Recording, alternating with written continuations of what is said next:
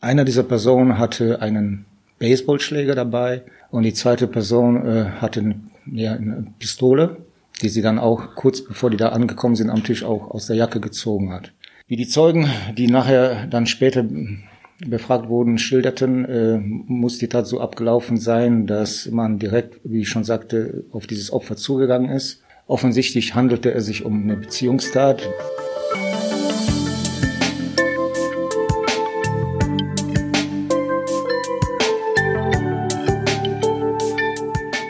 Herzlich willkommen bei unserem Podcast Unter der Oberfläche.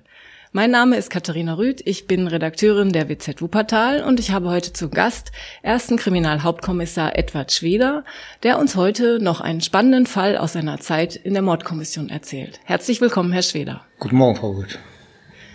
Worum geht es heute? Äh, ich habe heute einen Fall mitgebracht aus dem Jahr 2004. Das war auch äh, mein letzter Mordfall, den ich damals bearbeitet habe, denn danach, äh, nach diesen Ermittlungen, habe ich dann die Dienststelle gewechselt und bin dann in den Bereich der organisierten Kriminalität gewechselt. Äh, das ist, äh, der Fall ereignete sich ganz genau im September, am 23. September 2004 in Wuppertal-Barmen. Dort kam es in einem ja, türkischen Kulturverein zu einem Tötungsdelikt. Dort ist ein Mann erschossen worden, mittags gegen 13 Uhr. Was ist genau passiert? Ähm, dieser Kulturverein, da hielt man sich tagsüber auf, äh, man trank Tee, spielte Karten und unterhielt sich dann. So eine Begegnungsstätte war das. Und gegen 13 Uhr sind zwei Personen, zwei Männer dort äh, äh, hineingekommen und äh, sind dann gezielt auf den Tisch, an dem das Opfer, spätere Opfer saß, äh, hingegangen, zu diesem Tisch. Einer dieser Personen hatte einen Baseballschläger dabei und die zweite Person äh, hatte eine, ja, eine Pistole, die sie dann auch kurz bevor die da angekommen sind am Tisch auch aus der Jacke gezogen hat. Wie die Zeugen, die nachher dann später befragt wurden, schilderten, äh, muss die Tat so abgelaufen sein, dass man direkt, wie ich schon sagte, auf dieses Opfer zugegangen ist. Offensichtlich handelte es sich um eine Beziehungstat, weil äh, die Zeugen haben gehört, dass man sich auch äh, untereinander unterhalten hat. Und zwar hat das Opfer gesagt, ihr seid hier. Also offensichtlich hat er die Täter erkannt. Und die Täter haben so, so sinngemäß geäußert, ja, wir sind hier, du Ehrloser, du Verräter. Und dann ging es direkt los. Der mit dem Baseballschläger hat dann angefangen, auf das Opfer einzuschlagen, ziemlich massiv. Das Opfer saß noch mit einem äh, zweiten Mann am Tisch. Zu zweit saßen die am Tisch. Die haben da, glaube ich, Karten gespielt. Und als der äh, derjenige, der gegenüber saß, das die Situation äh, gesehen hat, ist er dann aufgestanden, hat sein Handy rausgenommen und hat gesagt, ich rufe jetzt die Polizei. So geht das nicht weiter. Daraufhin hat man ihn dann attackiert, man hat ihm das Handy aus der Hand geschlagen, den auch zwei, drei Mal mit dem Baseballschläger geschlagen. In der Zwischenzeit stand das Opfer dann auch auf und äh, direkt kurz danach erfolgte dann der Schuss. Und zwar der zweite Täter stand so hinter diesem Opfer und aus nächster Nähe schoss er ihm so in Höhe des rechten Ohrs in den Hinterkopf. Das Opfer fiel dann sofort zu Boden und äh, die Täter verschwanden und waren auf jeden Fall erstmal weg.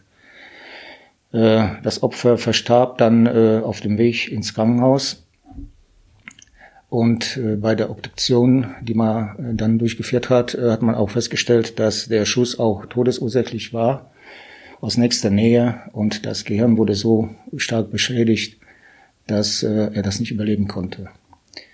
Bei der Obduktion hat man auch noch festgestellt, massive Blutgüsse an seinem Oberarm im Nacken. Er hat also wirklich massive Schläge bekommen. Und äh, der Mann, der gegenüber saß, der hatte dann auch noch zwei, drei massive Verletzungen durch Schläge erlitten. Als äh, zunächst die Polizei, der äh, Schutzpolizei vor Ort erschien, nach dieser Alarmierung, äh, hat man allerdings festgestellt, dass offensichtlich schon viele Leute, die dort sich aufgehalten haben, zur Tatzeit nicht mehr am Ort waren. Es waren nur noch wenige Zeugen, die sich da bereit erklären, mit uns zu sprechen.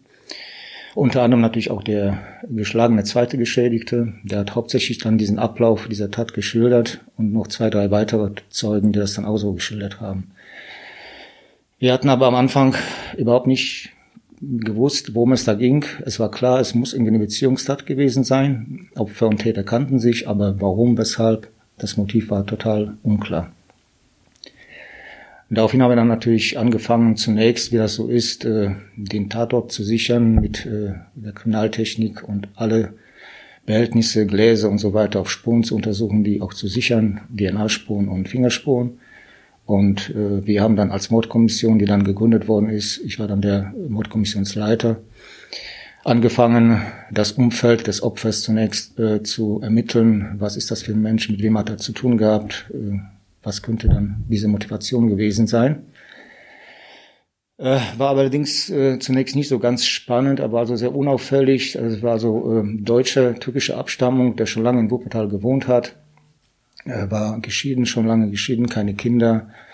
Die Leute, die mit ihm zu tun hatten, auch der Bruder, äh, haben geschildert, dass er dann schon, also er hat sich dann oft so bei Streitigkeiten unter den Land, türkischen Landsleuten schon mal ein bisschen als Schlichter betätigt. Das hat mir schon mal ab und zu mal ein bisschen Ärger erbracht, aber nichts äh, so Schlimmes, was man jetzt für diese Tat als Motiv nehmen konnte.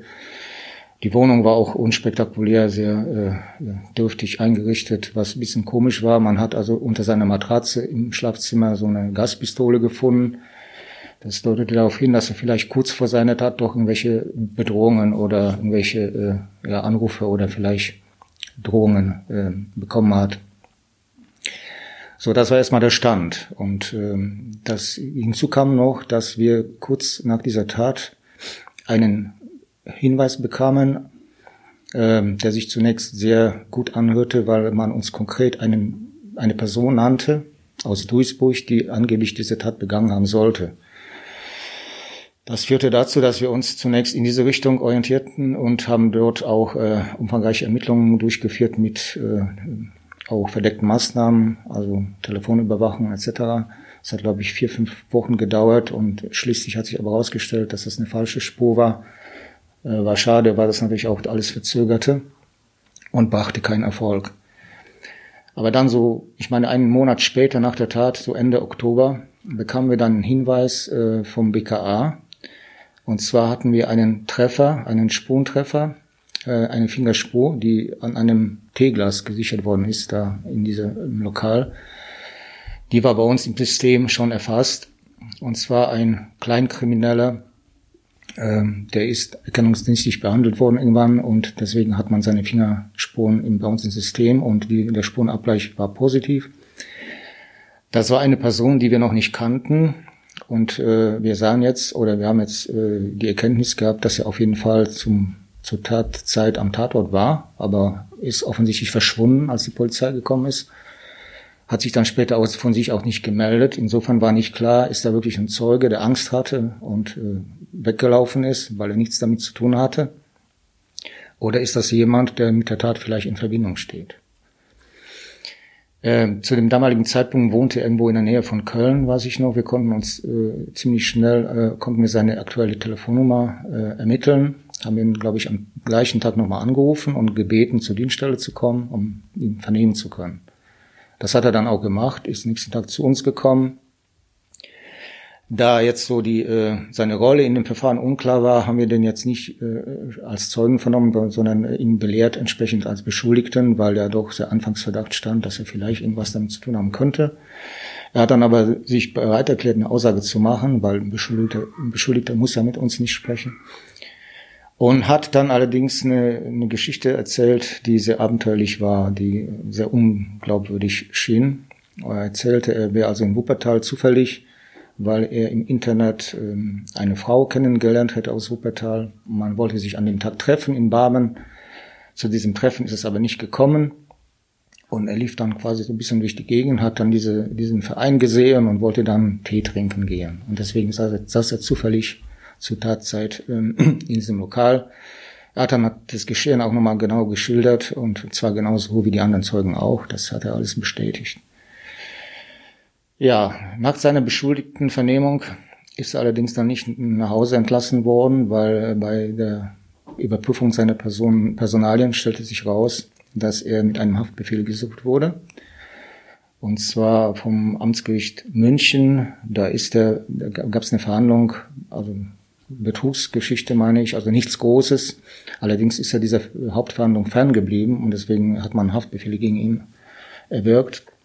Und er ist dann von uns aus vom Polizeipräsidium in die JVA Simonshöfchen verbracht worden. Als er bei uns war, hatte er auch sein Handy dabei. Wir haben ihn gebeten, ob wir das Handy jetzt haben können, auswerten können. Ähm, er war einverstanden, hat uns das gegeben und wir haben natürlich direkt angefangen, uns damit zu beschäftigen, weil uns klar war, da ist eine, ist eine Spur, die muss man sofort anpacken. Und dann stellten wir fest, dass von seinem Handy zwei oder drei Tage vor dieser Tat äh, das Opfer, das erschossen worden ist, angerufen worden ist abends. Und das war jetzt eindeutig objektiver Indizbeweis dafür, dass er nicht zufällig da sein konnte, sondern wirklich irgendwas damit zu tun haben musste. Uns war auch klar, dass er jetzt selber nicht geschossen hat oder geschlagen hat, aber irgendwie im Umfeld der Täter war in die Tat involviert. Deswegen bin ich direkt mit einem Kollegen von mir, haben wir uns auf den Weg in die JVA gemacht, um ihn äh, zu vernehmen, nochmal mit ihm zu sprechen, ihm die neue Lage zu äh, erläutern. Der war auch bereit, mit uns zu sprechen. Und wir haben dann die Situation geschildert. Wir haben gesagt, dass er jetzt eindeutig aufgrund dieser objektiven äh, Fakten äh, Beschuldigter ist einer, eines Tötungsdelikts. Und er zunächst alleine dasteht. Äh, wir wissen aber auch, dass er sicher jetzt nicht derjenige war, der geschossen hat, aber die Spurenlage, die, überhaupt die, die Lage ist schwer und kann passieren, dass er dann alleine verurteilt wird und die anderen gehen dann leer aus. Er sollte sich dann bitte mal Gedanken machen. Das hat er dann auch gemacht. Man merkte aber auch, äh, also mein persönlicher Eindruck war, er war ja kein Schwerstkrimineller, kein Gewalttäter, sondern Betrüger, so leichte Diebstahlsdelikte, dass das Gewissen ihn auch so ein bisschen geplagt hat. Und er war gewillt, hat gesagt, okay, ich würde Sie gerne unterstützen. Ich weiß natürlich mehr, als ich gesagt habe, aber ich habe Angst. Denn wenn ich hier eine Aussage, offene Aussage mache, dann bin ich und meine Familie mit Sicherheit tot. Ja, dann haben wir gesagt, okay, äh, es gibt natürlich auch, weil es hier um Mordfall geht, um Tötungsdelikt, äh, das, die Möglichkeit, wir haben bei uns in Deutschland ein Zeugenschutzprogramm, in dem, in dass sie aufgenommen werden können. Sie und er hat äh, eine kleine Familie damals gehabt, einen kleinen Sohn und eine Freundin. zusammen kann man sie dann in dieses Programm aufnehmen und sie werden natürlich geschützt, so dass ihnen nichts passieren kann. Klar muss man dann sämtliche Verbindungen zu anderen Verwandten und Bekannten abbrechen neues Leben quasi anfangen. Aber die Möglichkeit gibt es und das hat er sich dann so durch den Kopf gehen lassen und uns dann nach einer kurzen Bedenkzeit gesagt, okay, dann würde er es machen. Dann haben wir uns noch mit den äh, Kollegen vom Zeugenschutz äh, in Verbindung gesetzt. Da ist dann auch genau darüber aufgeklärt worden, was alles dahinter steckt. Äh, muss sich dann an bestimmte Regeln halten. Wie ich schon sagte, muss alle Verbindungen zu anderen Bekannten äh, abbrechen. Und dann haben wir uns hingesetzt und dann hat er äh, eine Aussage gemacht ähm, und da so ein bisschen Licht äh, äh, ins Dunkle gebracht, ähm, so ein bisschen die Motivlage auch war dann etwas deutlicher. Er meinte also, die Täter kommen aus der, es gibt eine türkische Partei, TKPML, das ist eine linksextreme Partei, türkisch-marxistisch-leninistische Partei, ähm, die in der Türkei verboten ist, weil die also das äh, Ziel dieser Partei ist auch ein gewaltsamer Umsturz des Systems und eine kommunistische Staatsordnung da einzuführen. Und äh, die dann auch viele ist bekannt, dass diese Aktivisten auch schon äh, vor Gewalt nicht zurückschrecken. Also er hat uns dann geschildert, dass er äh, auch schon mal mit dieser Partei sympathisierte. Allerdings äh, mittlerweile hätte er sich von diesem Gedanken, von diesen Ideologi Ideologien abgewandt. Aber äh, er war also bei vielen Versammlungen, äh, die äh, da stattgefunden haben. Sein Bruder, der zu dem damaligen Zeitpunkt auch schon verstorben war, der ist auch wahrscheinlich im Kampf für diese Partei irgendwie ums Leben gekommen. Wäre also sehr aktiv in dieser Partei und deswegen kennt er viele aus dieser Partei und diese Täter kommen genau daher, das sind Aktivisten, die dort tätig sind.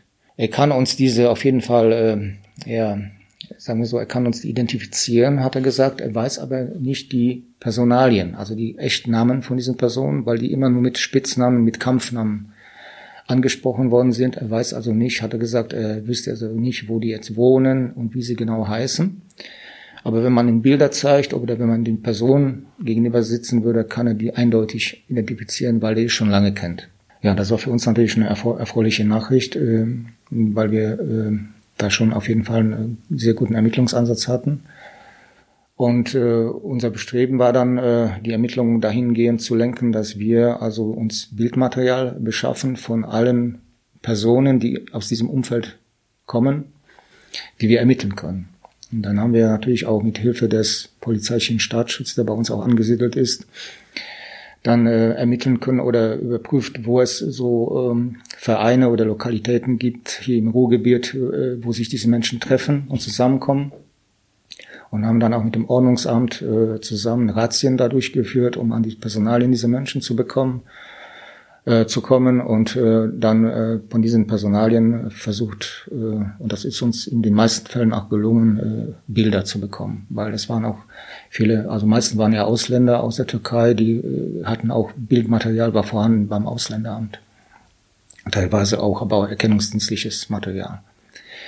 Und dann haben wir immer wieder die Bilder dann äh, in so einen, so einen Ordner gepackt, in den äh, immer wieder aufgesucht in der JVA, in alle zwei, ein, zwei Wochen, wenn wir ein paar Bilder hatten und ihn vorgelegt und hat dann mal durchgeschaut. Und wir hofften dann, dass er dann irgendwann mal zeigt, okay, das ist der, das ist der. Und gleichzeitig hatten wir aber auch konkrete Hinweise auf einen Kulturverein in Hagen. Da hieß es, dass dort eventuell einer der Täter vielleicht sich aufhalten könnte. Deswegen haben wir auch diese Lokalität dann äh, mit technischen Mitteln observiert, also mit Kameras. Und davon hatten wir dann auch Bildmaterial.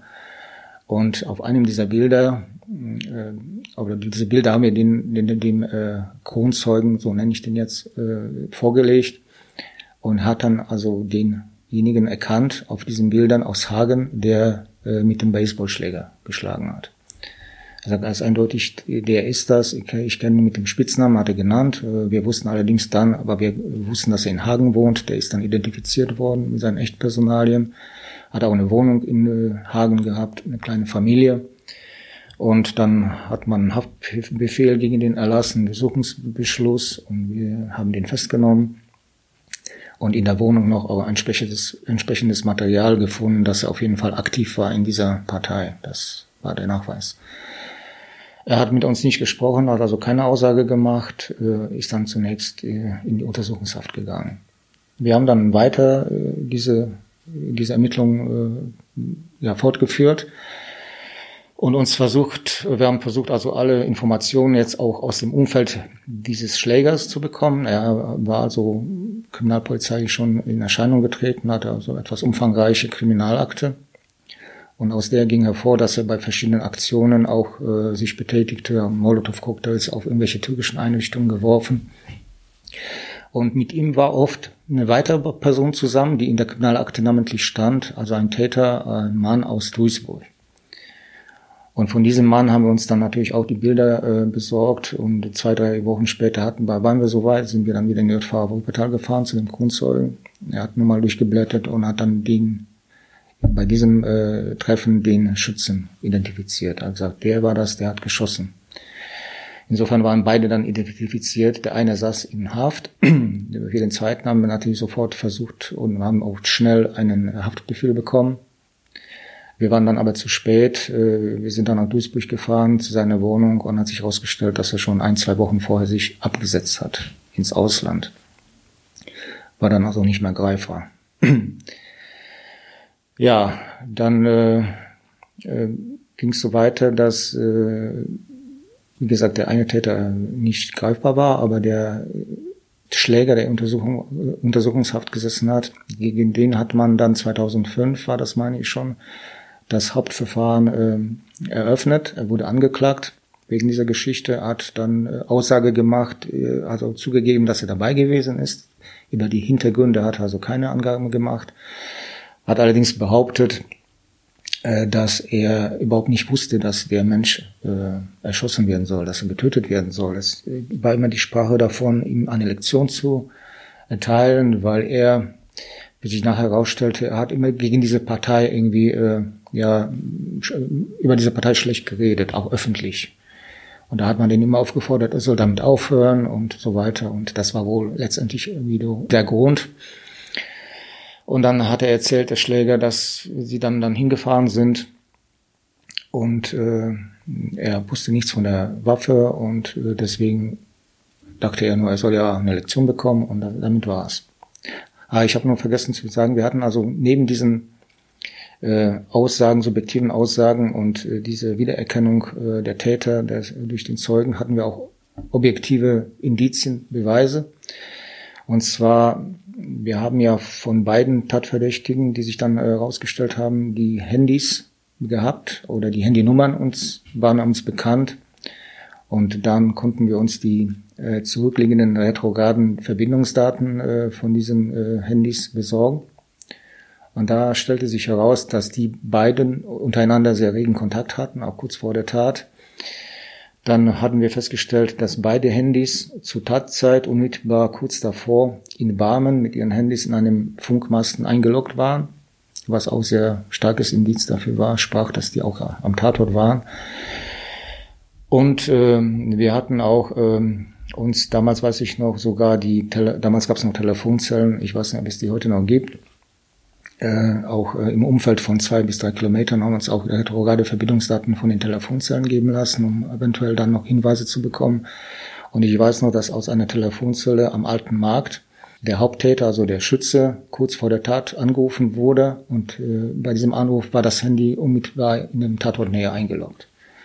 Insofern untermauerte das auch natürlich die Aussagen des Zeugen objektiv so dass die Beweislage bei dem ersten Prozess auch sehr gut war. Der ist, und der Schläger ist dann verurteilt worden, allerdings nur wegen gefährlicher Körperverletzung, weil man ihm keinen Tötungsnachweis und äh, nicht nachweisen konnte, dass er von der Tat, äh, dass er zusammen diese Tat äh, geplant hat als, als, als Tötungsdelikt und ist zu einer Haftstrafe von dreieinhalb Jahren verurteilt worden. Der dann äh, haben wir versucht natürlich mit allen Mitteln den äh, flüchtigen Täter, von dem wir wussten, dass er irgendwo im Ausland sich befindet, äh, äh zu ermitteln und haben uns dann an die Zielfahndung, das ist eine Dienststelle beim LKA in Düsseldorf, gewandt, äh, sind Kollegen, die sich hauptsächlich um solche Fälle kümmern, wenn äh, Haftbefehle bestehen, auch internationale Haftbefehle von Menschen, die sich irgendwie absetzen und untertauchen.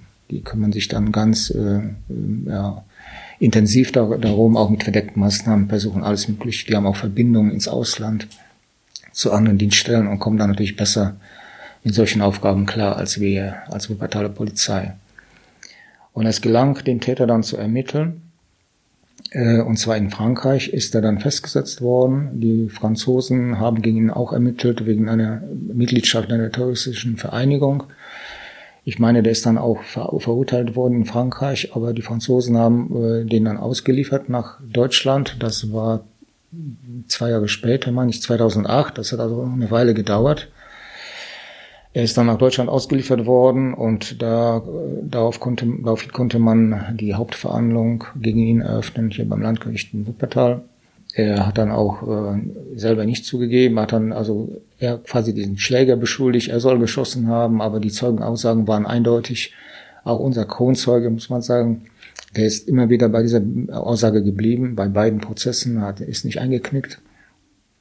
Und insofern ist der Schütze dann auch wegen Mordes zu einer lebenslangen Strafe verurteilt worden. Und äh, ich denke, der sitzt jetzt äh, zurzeit auch noch ein. Das war eine ganz schön langwierige Ermittlung für Sie. Äh, das war ziemlich langwierig, aber letztendlich Gott sei Dank erfolgreich. Ja, genau. Ähm, Sie hatten ja verschiedene Hilfsmittel, ähm, zum Beispiel die Handydaten. Äh, ich könnte mir vorstellen, dass es eine immer größere Rolle spielt heutzutage. Das ist richtig. Also auch ähm, das hat uns damals auch geholfen. Äh, man muss sagen, damals war das der glückliche Umstand, dass diese retrograden Verbindungsdaten noch äh, länger äh, vorgehalten wurden. Mittlerweile ist das so, dass sie nach sieben Tagen gelöscht werden müssen, aus ah. datenschutzrechtlichen Gründen. Ja. Das ist natürlich ärgerlich. Aber es ist halt so, das erschwert uns natürlich dann auch die Arbeit. Aber diese, diese Spuren sind sehr wichtig, weil damit kann man natürlich beweisen, dass sich ein bestimmtes Handy an einem bestimmten Ort zu einer bestimmten Zeit aufgehalten hat. Ähm, es gibt ja Sendemasten jetzt die sehr äh, groß verteilt sind mittlerweile, auch in allen Städten. Man kann auch genau ausmessen, wie die Entfernung zum, zum den Sendemasten war. Also man kann schon konkret äh, ziemlich genau sagen, äh, wie der Standort war. Und das sind natürlich ganz äh, klare objektive Beweise, äh, die dann äh, ja eine Täterschaft schon sehr nachweisen können. Mhm. Und sehr wichtig in dem Fall war ja auch dieser Kronzeuge. Wie häufig ist das, dass Sie mit Hilfe von Kronzeugen äh, Verbrechen aufklären? Ja, also ich hatte das, äh, es war für mich das einzige Mal, dass es bei mir war so gewesen ist. Ähm, es ist natürlich auch nicht äh, einfach, mh, hm, weil man muss sich vorstellen, so ein Zeugenschutzprogramm, ich habe das ja schon erwähnt, bedeutet für die Menschen, dass die mit ihr alten, mit dem alten Leben ab, abschließen müssen. Die müssen sich konkret, also ganz klar von allen Orten, wo sie bis jetzt gelebt haben, vielleicht von der Familie abkapseln, müssen ganz neue Identität aufnehmen und dann auch so leben damit man sie nicht aufspüren kann seitens der Täter. Und es passiert oft, in diesem Fall war das dann auch so der Fall, dass diese Menschen das auch nicht durchhalten. Irgendwann ah, okay. haben die so ein Bedürfnis, dann mit der Familie wieder Kontakt aufzunehmen und die fliegen dann quasi aus dem Programm raus, weil solange, wenn sie sich an diese Regeln nicht halten, kann man die dann auch nicht entsprechend beschützen. Kann man dann nicht die Garantie dafür übernehmen. Und ich meine, hier war das dann auch der Fall, dass er dann irgendwie Kontakt wieder aufgenommen hat mit seinen Eltern ist wieder darauf hingewiesen worden. Er hat sich dann aber nicht so ganz dran gehalten und ist dann aus diesem Programm äh, entlassen worden, aber ist dann trotzdem, wie gesagt, auch bei dem letzten, äh, bei das der letzten Verhandlung. Das war schon vor der letzten Verhandlung. Ja, genau, vor der oh. letzten Verhandlung war der schon raus.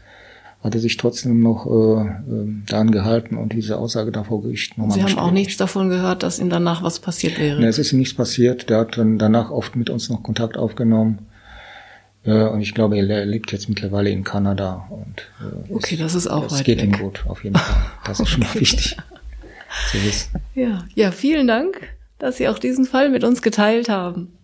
Gerne. Dies ist ein Podcast der WZ.